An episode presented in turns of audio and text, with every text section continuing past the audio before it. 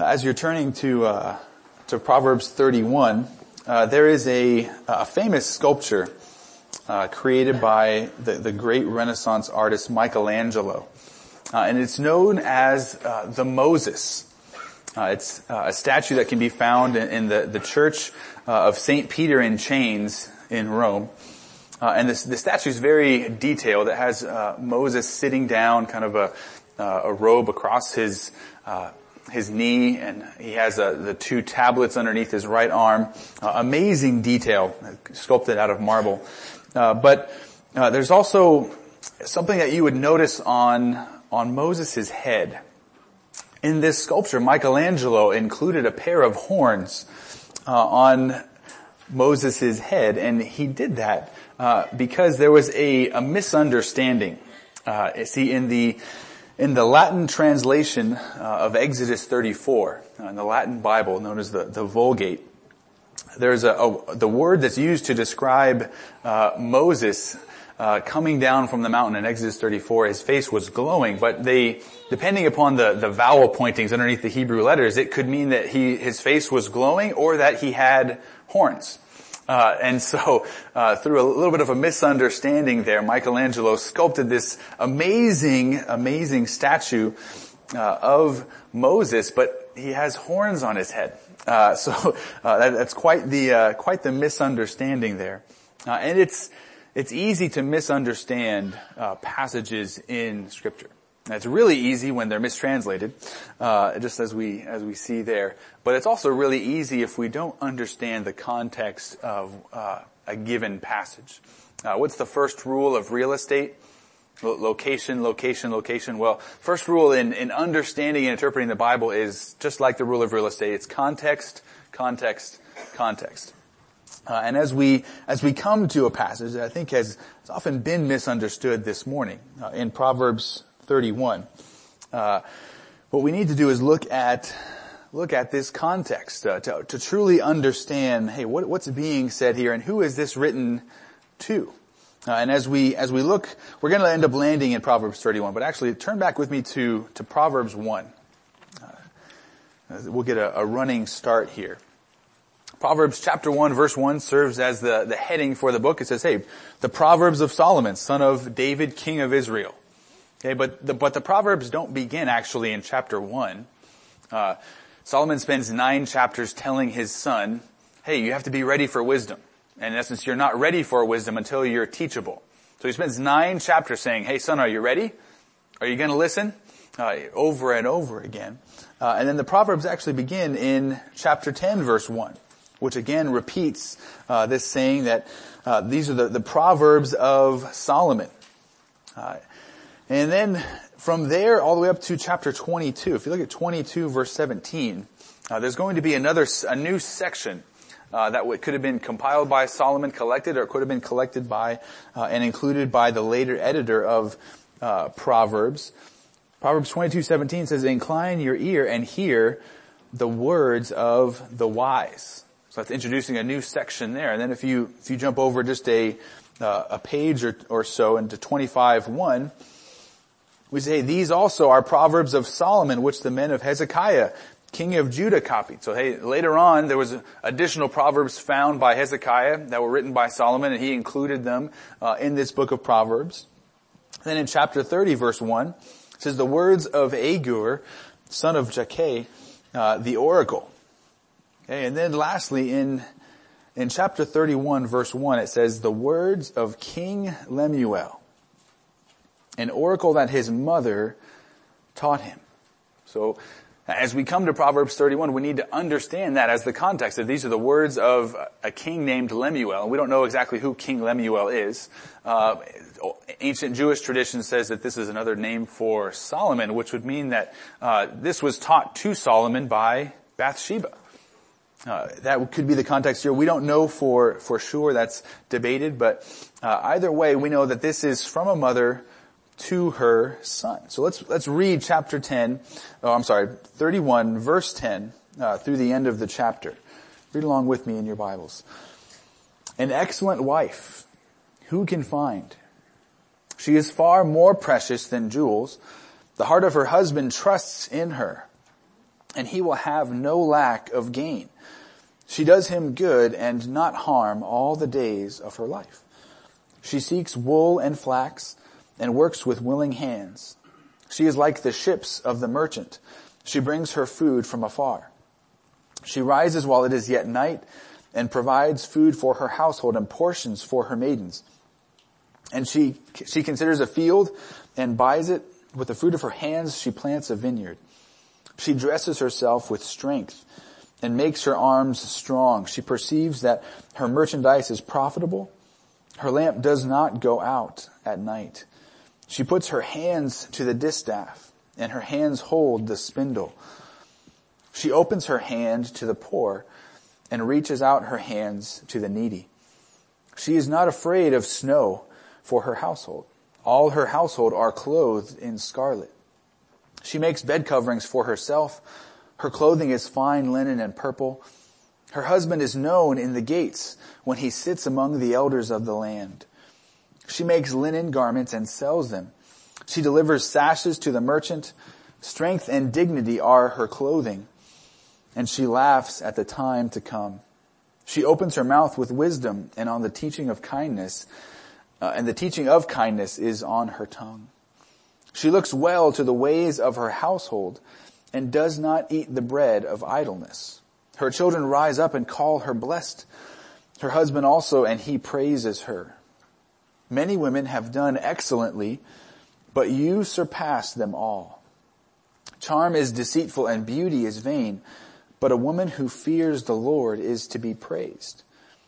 Give her the fruit of her hands and let her works praise her in the gates. See, what King Lemuel's mother taught him here uh, in this wisdom poem, uh, she was instructing him on how to how to praise his wife for the right things, for, for fearing the Lord and for her service to her family in the name of the Lord. And as we, as we come to this passage, we must allow it to instruct our hearts. We have to understand this isn't a, this is not a to-do list, uh, for wives, uh, and mothers.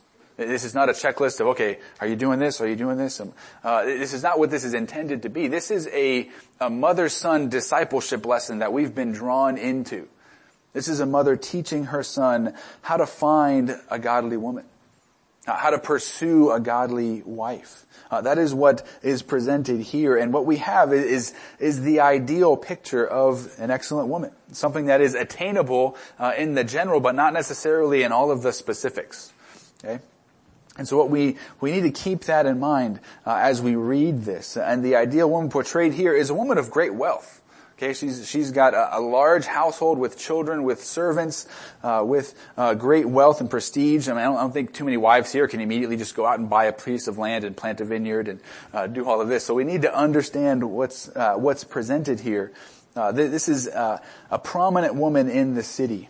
Uh, and theologian Andreas uh, Kostenberger says this. He says, rather than viewing these qualities as existing in a woman all at one time, depicting a day in the life of the ideal woman, one may view these attributes as having developed over a period of time and as being exhibited in a woman's life during different occasions and seasons of life. Uh, another pastor, Paul Koptic, uh, writes, while the woman of noble character runs a household that increases in wealth, provides for its own, and reaches out in charity, the poem seeks to inspire a desire for wise living, not for perfectionism. And the E S V Study Bible states that this profile is an ideal, a particular example of full-scale virtue and wisdom toward which the faithful are willing to be molded. It's not expected that any one woman will look exactly like this in every respect. Uh, one woman jokingly uh, spoke about her husband coming to her and saying, hey, why aren't you more like this Proverbs thirty-one woman? And the wife responded, well, I'll be more like that woman when you get me some servant girls. Uh, you know, I, can, I can do that then. But yeah, if you think of everything that's encompassed here of rising early, working late, as I read through that, I'm like, man, she does a lot of sewing. Uh, she's just constantly uh, sewing and then selling what she sews and all of these things. And uh, and so what does this mean for us today? How do we take uh, this? Uh, so what I want to kind of answer this morning is, what does an excellent wife look like?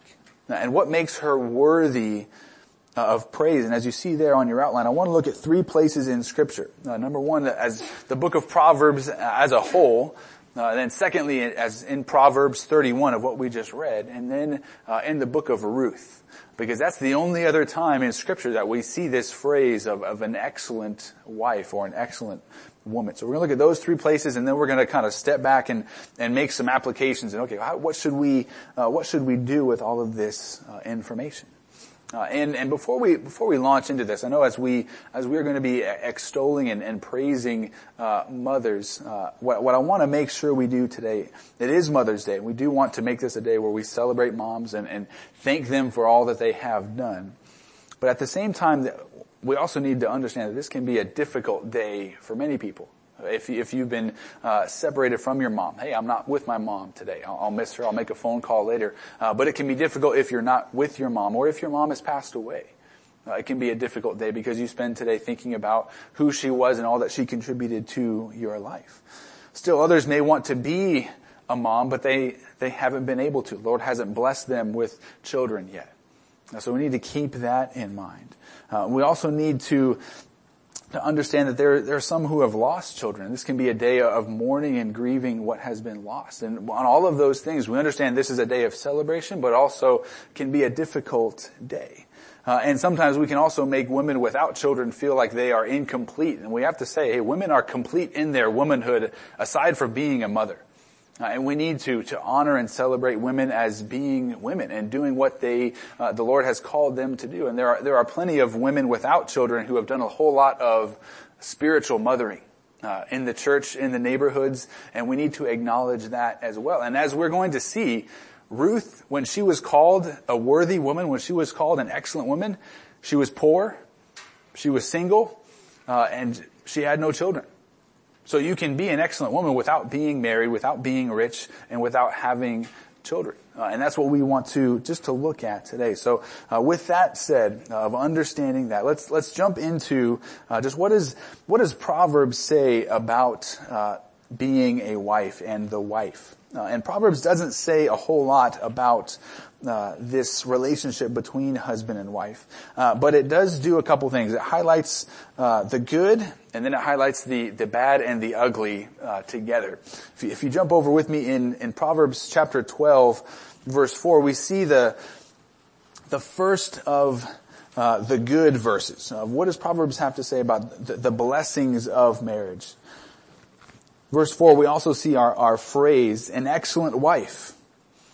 An excellent wife is the crown of her husband, but she who brings shame is like rottenness to his bones. What that verse is saying, basically, when you have an excellent wife, there's nothing better. There's no greater blessing in life than to have a, a woman who uh, is doing good for you, honors you, respects you, and, and is uh, praising you and, and supporting you as you work and fulfill the, uh, what the Lord has called you to do. An excellent wife is the crown of her husband. There's no greater treasure in the life of a man than uh, his wife. And if you, if you jump over to Proverbs eighteen twenty-two, it says, he who finds a wife finds a good thing and obtains favor from the Lord. Uh, where do wives come from? The Lord. So single men, what should you be doing? Praying. Uh, and so just understanding uh, that he who finds a wife is it finds a good thing. It's a blessing from the Lord, and you obtain favor from the Lord. Uh, and then verse nineteen, I'm sorry, nineteen, verse fourteen, that house and wealth are inherited from fathers, but a prudent wife is from the Lord. Again, that aspect of it, a prudent wife, an excellent wife comes uh, from the Lord and is a blessing from the Lord. Now, so if we summarize these verses on the good, uh, we see that there's no greater blessing to a man than an excellent wife. Uh, and a wife is a gift from the Lord, showing favor, showing the Lord's favor upon a man. Winston Churchill famously said that his most brilliant achievement was his ability to convince his wife to marry him. And I said that was that was my most uh, brilliant achievement is, is getting that wife. Uh, and so that's that, that's the good of what Proverbs says about uh, the wife. Let's let's look now at, at the bad and the ugly. See, Proverbs also shows that the, the misery that can come with a wife who constantly raises contention and conflict in the home. If we jump back over to Proverbs twelve four, the second half of that verse, the first half said, hey, an excellent wife is the crown of her husband, but it's comparing and contrasting that, an excellent wife, with uh, with she who brings shame is like rottenness to his bones. Of, of hey, there, there can be nothing better and there's also nothing worse. Uh, marital harmony is so key in life, and that's what that verse is outlining. Uh, and then uh, chapter nineteen, verse thirteen says, a foolish son is ruin to his father, and a wife's quarreling is a continual dripping of rain. Uh, Proverbs twenty-seven, fifteen, and sixteen say something similar. It says, a continual dripping on a rainy day and a quarrelsome wife are alike. To restrain her is to restrain the wind, or to grasp oil in one's right hand. And what Proverbs is saying is basically there there can be nothing better or nothing worse depending on how you're getting along with your wife. Uh, and uh, to quote Winston Churchill again, uh, when when a woman named Nancy Astor, who was the, the first female member of Parliament there in uh, in Great Britain, uh, she told Winston Churchill one time, "If I were your wife, I would put poison in your tea." And Churchill famously replied, uh, "If you were my uh, wife, I would drink it." Uh, of just that, that's the you know that it can be so difficult uh, in marriage when there is contention, when there is strife, uh, and and understand Proverbs is is outlining this. Uh, and some of you may be saying, some of you ladies may be saying, "Well, wait a second, why is the husband left out of that equation?" You know, talking about the wife. Well, again, understanding the, the context of Proverbs. Proverbs is King Solomon writing to who? His sons. So he's, he's discipling his sons. There's going to be plenty of other verses that will apply to, to what men need to do in their, their relationship with their wives elsewhere in Scripture. Uh, and the overall encouragement in Proverbs from Solomon is for him, for his son to find a, a woman who is excellent, a woman who is, who is worthy, a woman who is pursuing the Lord. And that's where Proverbs thirty-one comes in. Now, if we jump over there, Uh, the book of Proverbs concludes with these words, uh, th- this uh, this poem uh, of uh, an excellent wife, an excellent woman. Uh, and as we these twenty-two verses that we read earlier, um, they are an acrostic poem, meaning that each each verse begins with a different letter of the Hebrew alphabet. And whenever we see an acrostic, it usually means that it was probably intended to be memorized. Uh, this was probably something that, that Lemuel's mama sat down with him and said, "All right, do you have that memorized? Let me, let me teach you this verse by verse and memorize this, because I want you to know, son, I want you to know what a godly woman's character should look like. Uh, I want you to know and understand that. And then when you do have uh, a wife, I want you to understand that you need to praise and exalt her." That's going to be the, the big idea in this poem. And what we need to keep in mind is this is that mother-son discipleship lesson. This is a wisdom poem uh, designed to to get one point across, uh, that he needs to honor and respect the wife that the Lord gives him. Uh, and it's uh, it's a unique poem. It's an acrostic, so each verse begins with a different letter of the Hebrew alphabet, from uh, Aleph to Tav. Uh, and then uh, it's also going to have another unique structure to it, and it's there on your outline, something called uh, chiasm. Uh, where uh, the outsides of the the poem mirror each other, and it uh, and it emphasizes what's in the middle. It's kind of kind of like this. Uh, if you were going to go and run errands, you, you you go and you get to your destination. You, you get there, you do what you need to do, and then what do you do? You turn back around and go back the way that you came. You reverse your course and and head back out. Uh, and that's what we're going to to see here. What's in the middle of this poem is our destination. Now, this is what uh, Lemuel's mom wants him to, to, to understand and to arrive at. This is the conclusion that she wants him to see. Uh, so what I'd like to do is kind of kind of work our way from the outside in to the middle of this poem. Uh, so follow along uh, with me. Well, let's look at the outside first, where we see in verses uh, ten and then verses thirty and thirty-one.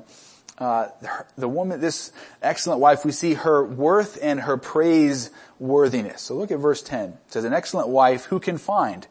She is far more precious than jewels." And then verses thirty and thirty-one, it says, "Charm is deceitful and beauty is vain, but a woman who fears the Lord is to be praised. Give her the fruit of her hands and let her works praise her in the gates." Now, that word for excellent there in the Hebrew is the idea of strength, right? Our world is always talking about well, encouraging women to be what? Strong, independent women. It's amazing how often you see that on when you watch television. Uh, what, how do they want to encourage women to be like strong and independent? That's like the, the cookie cutter, uh, adjectives, uh, we see.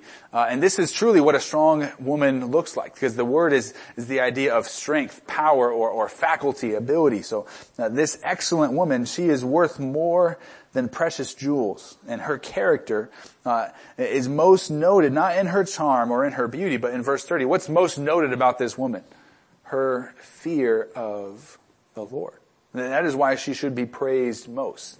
Uh, so keeping that in mind, that is uh, what makes her uh, her worth and her praiseworthiness. And then from there, uh, the, the next layer in is that her her family's praise of her. This is seen in verses eleven and twelve, and then in twenty-eight and twenty-nine.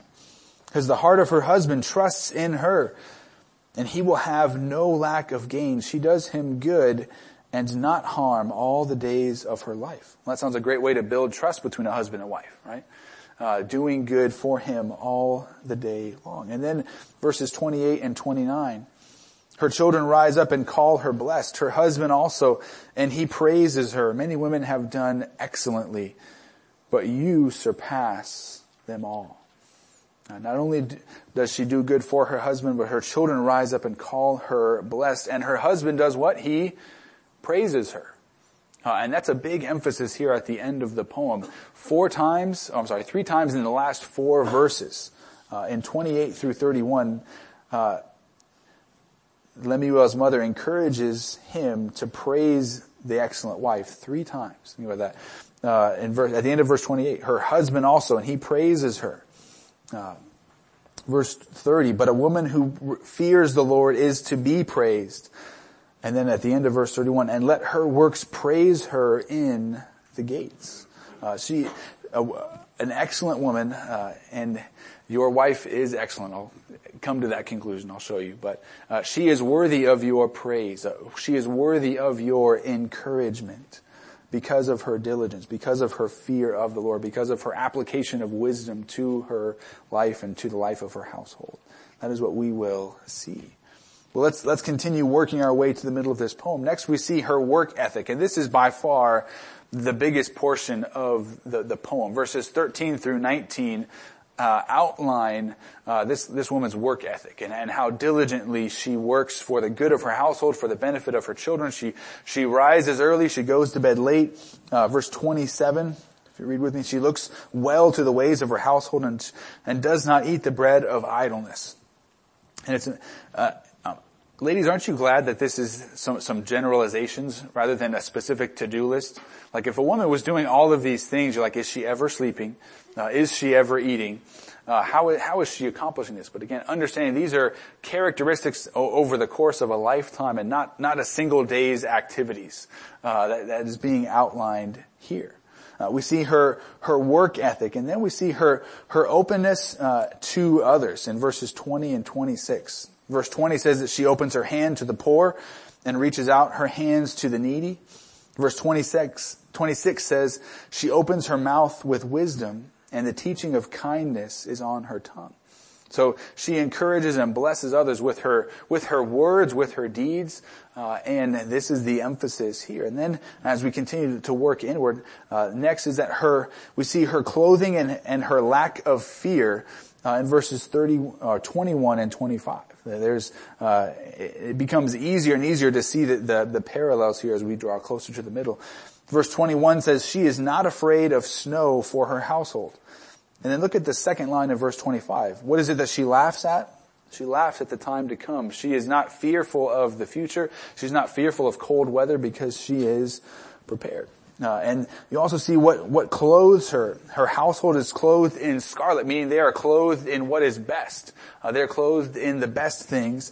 Uh, and she makes linen garments and, and, I'm sorry, she is, her clothing is strength and dignity.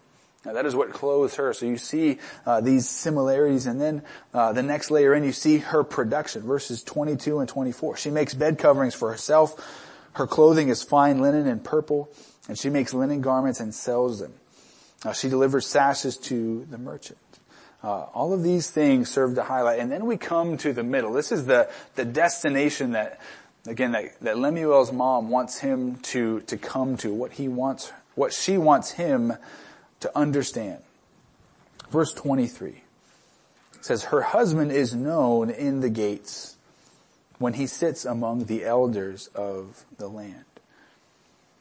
See, the husband of, of an excellent wife is, is known in the city gates. In the city gates, this is where all of the, the most important matters in a city took place. This is the, this is like the courthouse and, and the, and the capital of the city. Everything that was, that, of legal and judicial matters were handled there. So, hey, this man, uh, an, the husband of an excellent wife will be known in the city. He will be a leader in the city because of who his wife is. And the point here is the benefit and blessing that a wife brings to her husband. Now, she contributes so much to his life and reputation in the community by supporting him, by caring for him, for their children, and looking after their household. That, that is what Lemuel's mom wants him to understand. And that is what we all need to understand to this today. Uh, the, the benefit and blessing that comes because of our wives, because of our mothers, because of the women in our life, supporting, encouraging, working tirelessly in our lives. That is, that is what uh, we are supposed to see here. And what's the conclusion that we are to come to? That we need to, to praise her, to thank her. Uh, and not in the same way that we praise the Lord. Uh, it's, a, it's a different type of praise, but we want to praise and thank uh, our wives and mothers for all that they do. This mother wants her son to see the value of his wife and to praise and honor her for who she is and all that she does for his benefit. And again, some of you ladies might be might be overwhelmed at this. Uh, might be overwhelmed to, to think about all that is being uh, held up here as the ideal woman. And uh, it can be a daunting task, but Uh, it sounds like she, yeah, she never sleeps. She works constantly, again, always sewing, and without a sewing machine, which is really impressive. Uh, but as I said earlier, I think this is attainable. Uh, I think this isn't supposed to be held up as like, this is just impossible. I think this is attainable. And the reason I say that is because of the book of Ruth. Well, why don't you turn over there, turn over there with me, because Ruth is going to be a living, breathing illustration of what this woman looks like. And she's going to have a whole lot of similarities, but I, and I'll also mention some of the, some of the differences. Ruth is a widow, childless. She, she's, uh, very, uh, very poor, uh, as we're going to see, but she is called a woman of worth, a, a worthy woman, an excellent wife. And interestingly enough, in the Hebrew Old Testament, the, the books are in a different order Uh, than in our English Bible. And do you know what book in the Hebrew Old Testament comes immediately after Proverbs? Ruth. So immediately after this description of an excellent wife, what do you have? You have the story of, of an excellent wife, the story of an excellent woman. Uh, and as we, as we look at this, it's amazing to see the similarities of Ruth's character with what is outlined in uh, Proverbs thirty-one. So if you're there with me, uh, in Ruth, we'll begin in chapter one. So I'll, I'll refer back to, to Proverbs thirty-one to quote, and then we'll read some things in Ruth. Now, Proverbs thirty-one thirty says that charm is deceitful and beauty is vain, but a woman who fears the Lord is to be praised. And throughout the entire book, all four chapters, Ruth's character is on display. They don't talk about her beauty. They don't talk about her charm, but what is constantly on display is her character, her fear of the Lord. Look with me, chapter one, uh, verses sixteen and seventeen. I'm sorry. Here we go. Yeah, verses sixteen and seventeen.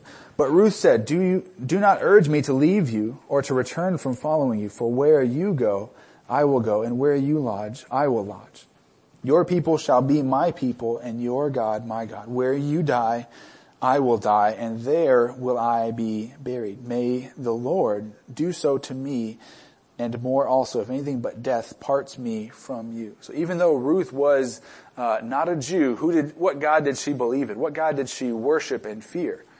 She feared Yahweh, the God of the Jews. Uh, Proverbs thirty-one thirty-one says that, that give her the, the fruit of her hands. I'm sorry, I'm jumping ahead.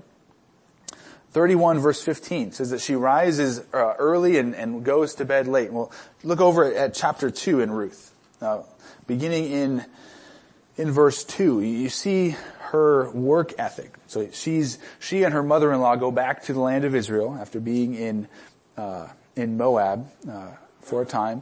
Uh, verse two in chapter two, and Ruth the Moabite said to Naomi, let me go to the field and glean among the ears of grain after him, in whose sight I shall find favor. And she said to her, go, my daughter. So she set out and went and gleaned in the field after the reapers, and said, and she happened to come to the part of the field belonging to Boaz, who was of the clan of Elimelech. And behold, Boaz came from Bethlehem, and he said to the reapers, uh, Yahweh be with you. And they answered, Yahweh bless you. Then Boaz said to his young man, Who is it, who was in charge of the reapers? Whose young woman is this? And the servant who was in charge of the reapers answered, she is the young Moabite woman who came back with Naomi from the country of Moab. She said, please let me glean and gather among the sheaves after the reapers. So she came and has continued from early morning until now, except for a short rest. And look at verse seventeen. So she gleaned in the field until evening. Then she beat out what she had gleaned, and it was about an ephah of barley. And she took it up into the city. Her mother-in-law saw what she had gleaned. She also brought out and gave her what food was left over after being satisfied. So what is she doing? She's working from early in the morning until late in the evening to do what? To provide for herself and to provide for her mother-in-law, uh, to, to be a blessing to her. And that's hard work.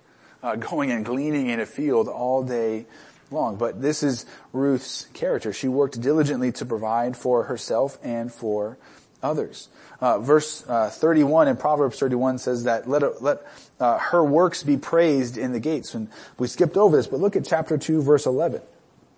There's a, there's a conversation that takes place between Boaz and Ruth, uh, and and Ruth's character is known by Boaz even before they actually meet.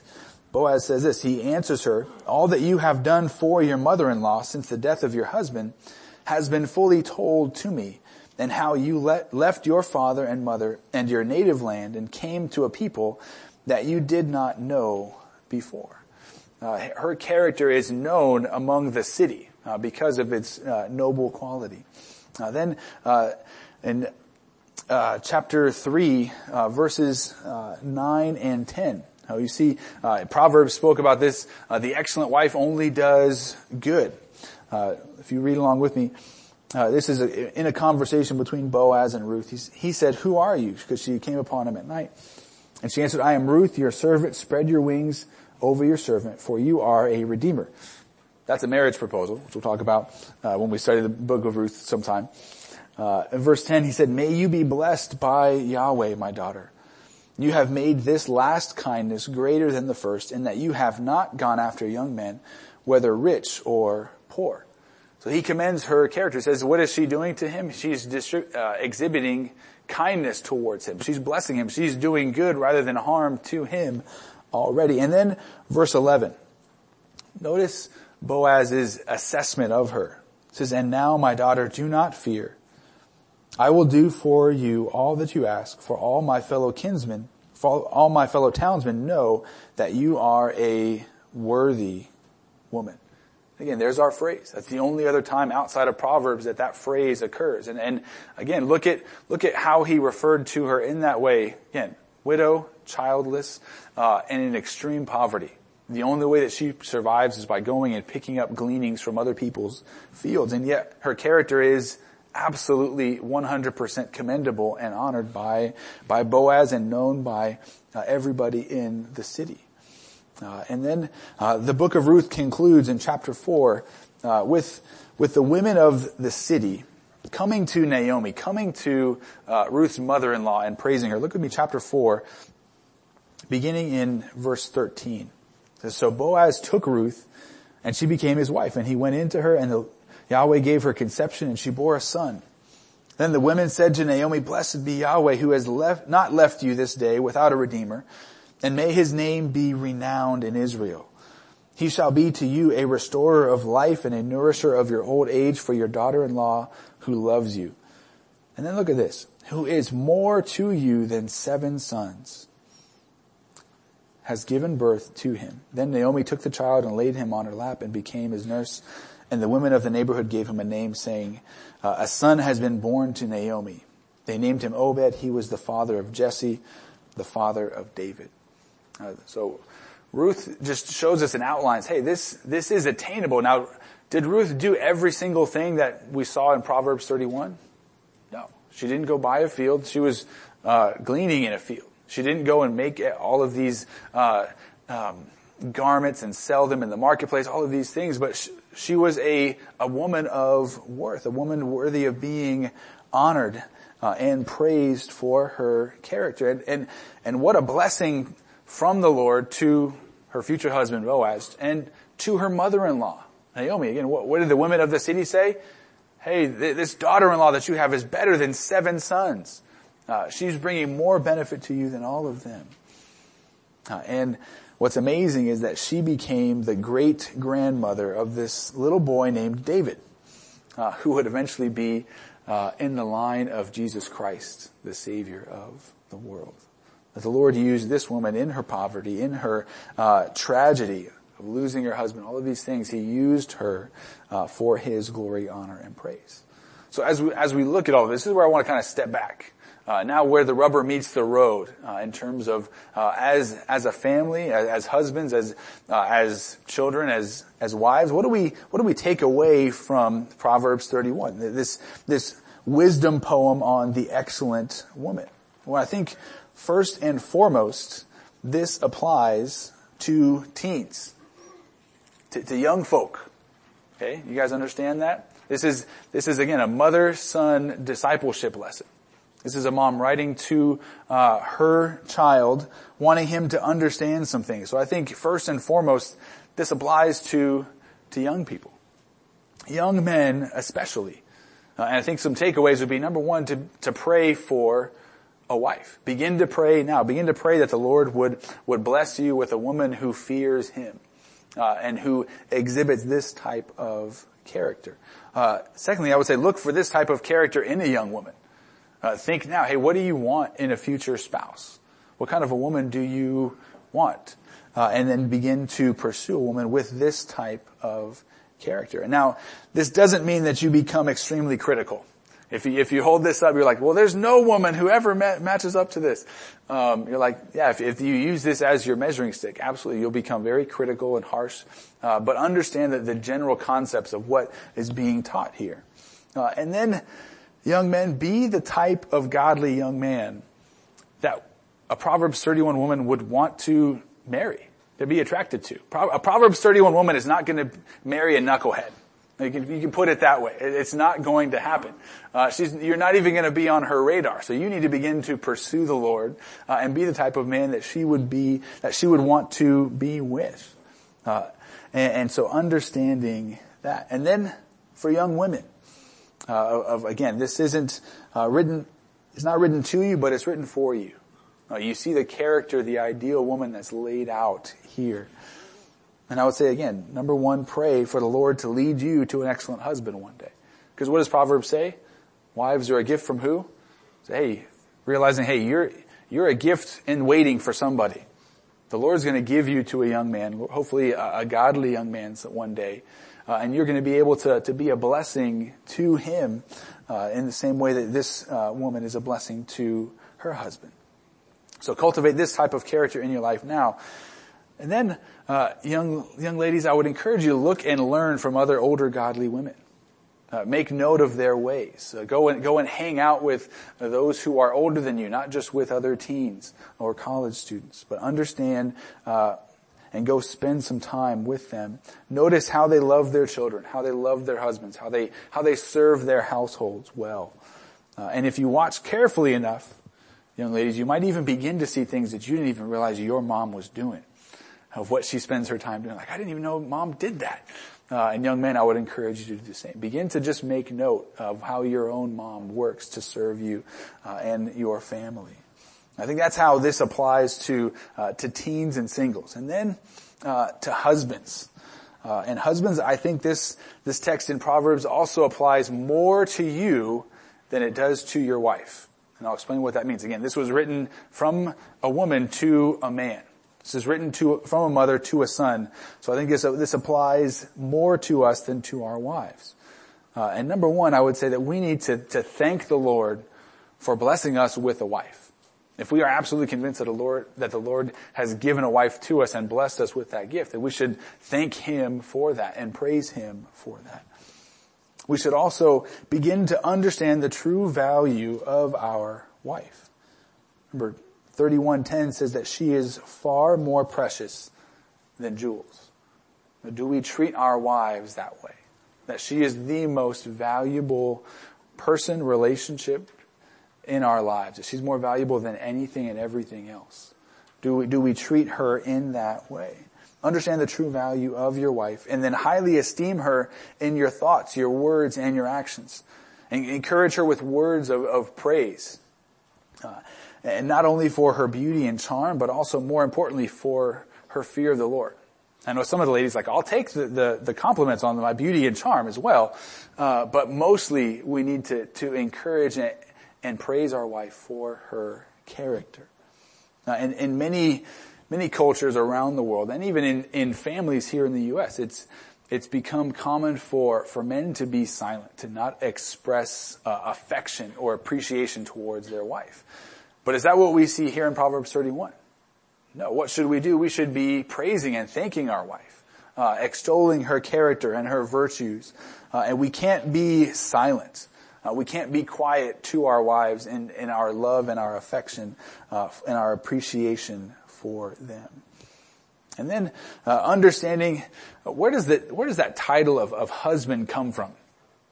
It comes from uh, animal husbandry and the idea of, of cultivating, uh, and the idea that that as a husband we we care for and cultivate our wives. Not that we are uh, in control over them in every single way or in, in any way really, but understanding that our our task is. So if our wife doesn't meet meet this standard, what do we do? Well, I'm just going to go beat it into her. No, not at all. We, we cultivate, we we encourage, uh, we champion her. Uh, Pastor Ray Ortland says says this. I love this this quote. He says, "A husband cultivates his wife by setting a high tone of praise in their home. No put downs, no fault finding, no insults, not even neutral silence, but rather rather bright, positive." Life-giving praise. What is it that you, that, that the wise husband says? Many women have done excellently, but you surpass them all. How does your wife excel? Tell her. Tell her in front of the children. God wants to see your wife become more and more capable because of your influence in her life. And he wants to hear you and your kids cheering her on all the way. That is what I mean by cultivate. That's what we are called to do, to champion our wives, to cheer them on, praising them and encouraging them for all that they're doing. Not, not grumbling and complaining about the couple things that they're not doing, but champion and encourage them. Then in the same way that I told the young men that they need to do what? That they need to be a, a godly young man who can attract a Proverbs thirty-one woman. Husbands, you need to be an excellent husband.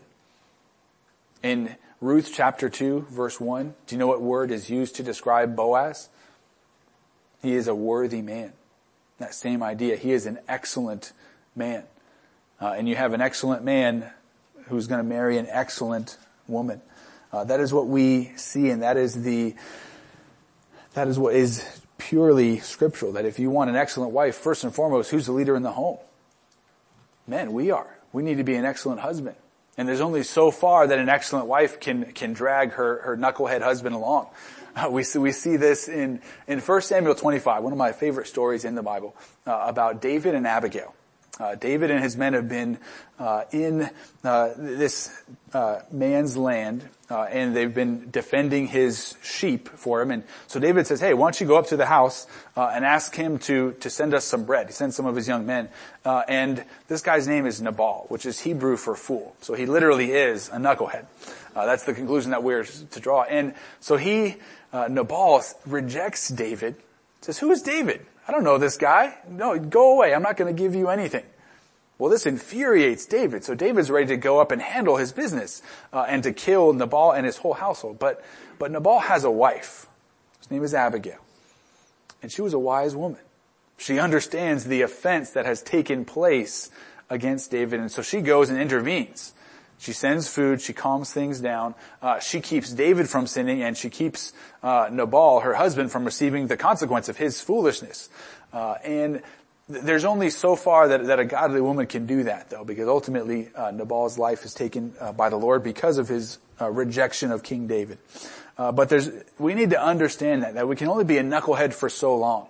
Uh, before, uh, before the Lord brings the consequences of our knuckleheadedness, if I can change that, uh, word, uh, to, to fall upon us. Uh, men, we need to strive to be excellent husbands. If we want an excellent wife, we need to be excellent husbands. And then, uh, lastly, how does this, how does this apply to, to wives and mothers? Okay? We need to first, again, be reminded and remember this was not written to young women. This was written to a young man by his mother. But it does have some implications for women because it, it outlines the ideal woman, the excellent woman. And we need to keep in mind this is a gracious picture to receive and pursue. This is not a law to keep. Okay, it's not a law to keep. This is a grace to be received. Hey, the Lord's given us a picture of what we should pursue in our character, in our character, uh, and so let's pursue that. It's not a law that if we don't, if we don't fulfill that, we are condemned. That, that's not the gospel of grace. That's a gospel of works. Uh, the, the gospel of grace is that hey, we are all sinners, uh, estranged and, and in rebellion against a holy God, and we don't work our way back to right relationship with that God. We simply trust in faith. Uh, it's not dependent upon what we do. So husbands, don't, don't treat your wives as, uh, with a, with a gospel according to works. Hey, wife, I'll love you as long as you're doing all of these things for me. That, that model, that models the wrong gospel. And then parents, you say, don't do the same with your kids. Uh, don't put your, your kids on a works-based relationship with you, but model grace and compassion for them. Husbands towards wives, wives towards husbands, parents towards children. So women, don't be overwhelmed by all that you read in these verses. And when you look at the basics of what the excellent woman does, you're probably already doing most of it. She blesses her husband and does him good. She cares and provides for her children and household. She works diligently. She blesses others with her words and actions. Like I said, you're already doing most of those things. And if you see things that you need to work on, work on them. But in the grace of the Lord, not not feeling that if I don't complete these things, my husband won't love me or God won't love me. Again, a grace to be received, not a law to keep. Then, uh, women, I would also say that that take a word out of King Lemuel's mother's book. Disciple your kids in this, in these things. Uh, the biggest decision your children will ever make is what? Whether they will trust in Christ for their salvation. And the second biggest decision is who they're going to marry. Is that worthy of your time in discipling them, of teaching them? Do what uh, Lemuel's mom did and, and come alongside your son, moms. They need that. Come alongside your daughters and say, this is the, the character that you should be aspiring to. This is what a godly woman, an excellent woman, looks like. This is how she conducts herself. And encourage and disciple your children to that. And then ladies, lastly and above all else, I would turn your attention to chapter thirty-one, verse thirty. And that second portion of the verse. But a woman who fears the Lord is to be praised. Above everything else, fear the Lord. Don't trust in your, in your own ways. Don't become fearful of man, of what other people might think. Worship and fear Christ above anyone else. And that will be the greatest way for you to model what an excellent woman looks like to the next generation. Ladies, the Lord has called you to play a key part in your home. You're integral to the success of your entire household. Your husbands uh, will thrive. Your children will be blessed, and they will rise up and call you blessed. When was the last time that happened? You're like, hopefully this morning at least. Uh, but then children, rise up and call your mom blessed. Praise her each and every day. Don't just make it a one time a year on a Sunday in May. Uh, always be praising and thanking your mom. Ladies, you are able to, to bless uh, your children, husband, your families in a way that nobody else is. Uh, and we, we want to celebrate you today, to thank you and praise you for those things. But like I said, each and every day, uh, may you continue to disciple and train us, to bless us to encourage us. And may we praise and encourage you. May we cultivate those characteristics in you uh, as we walk with Christ together. Let's pray.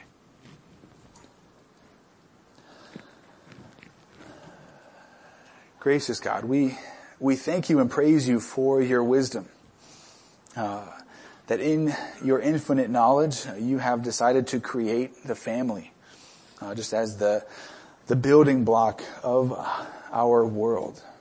Lord, we thank you for uh, for the blessing of the ladies in our life, for our wives, for our mothers. Lord, we thank you for how you have used them in our lives to sanctify us, to mold us and shape us. Lord, we long to, to honor you by honoring them. Lord, you have commanded us to, to praise these women, to thank these women for who they are and what they do on a regular basis for us. And Lord, I just, uh, I thank you for the excellent women that you have brought to our church. Lord, may you encourage them. May you continue to strengthen and sustain them in their daily ministry to their families. And Lord, may you use them uh, in those families and in our community uh, to reach the lost and ultimately to glorify your name.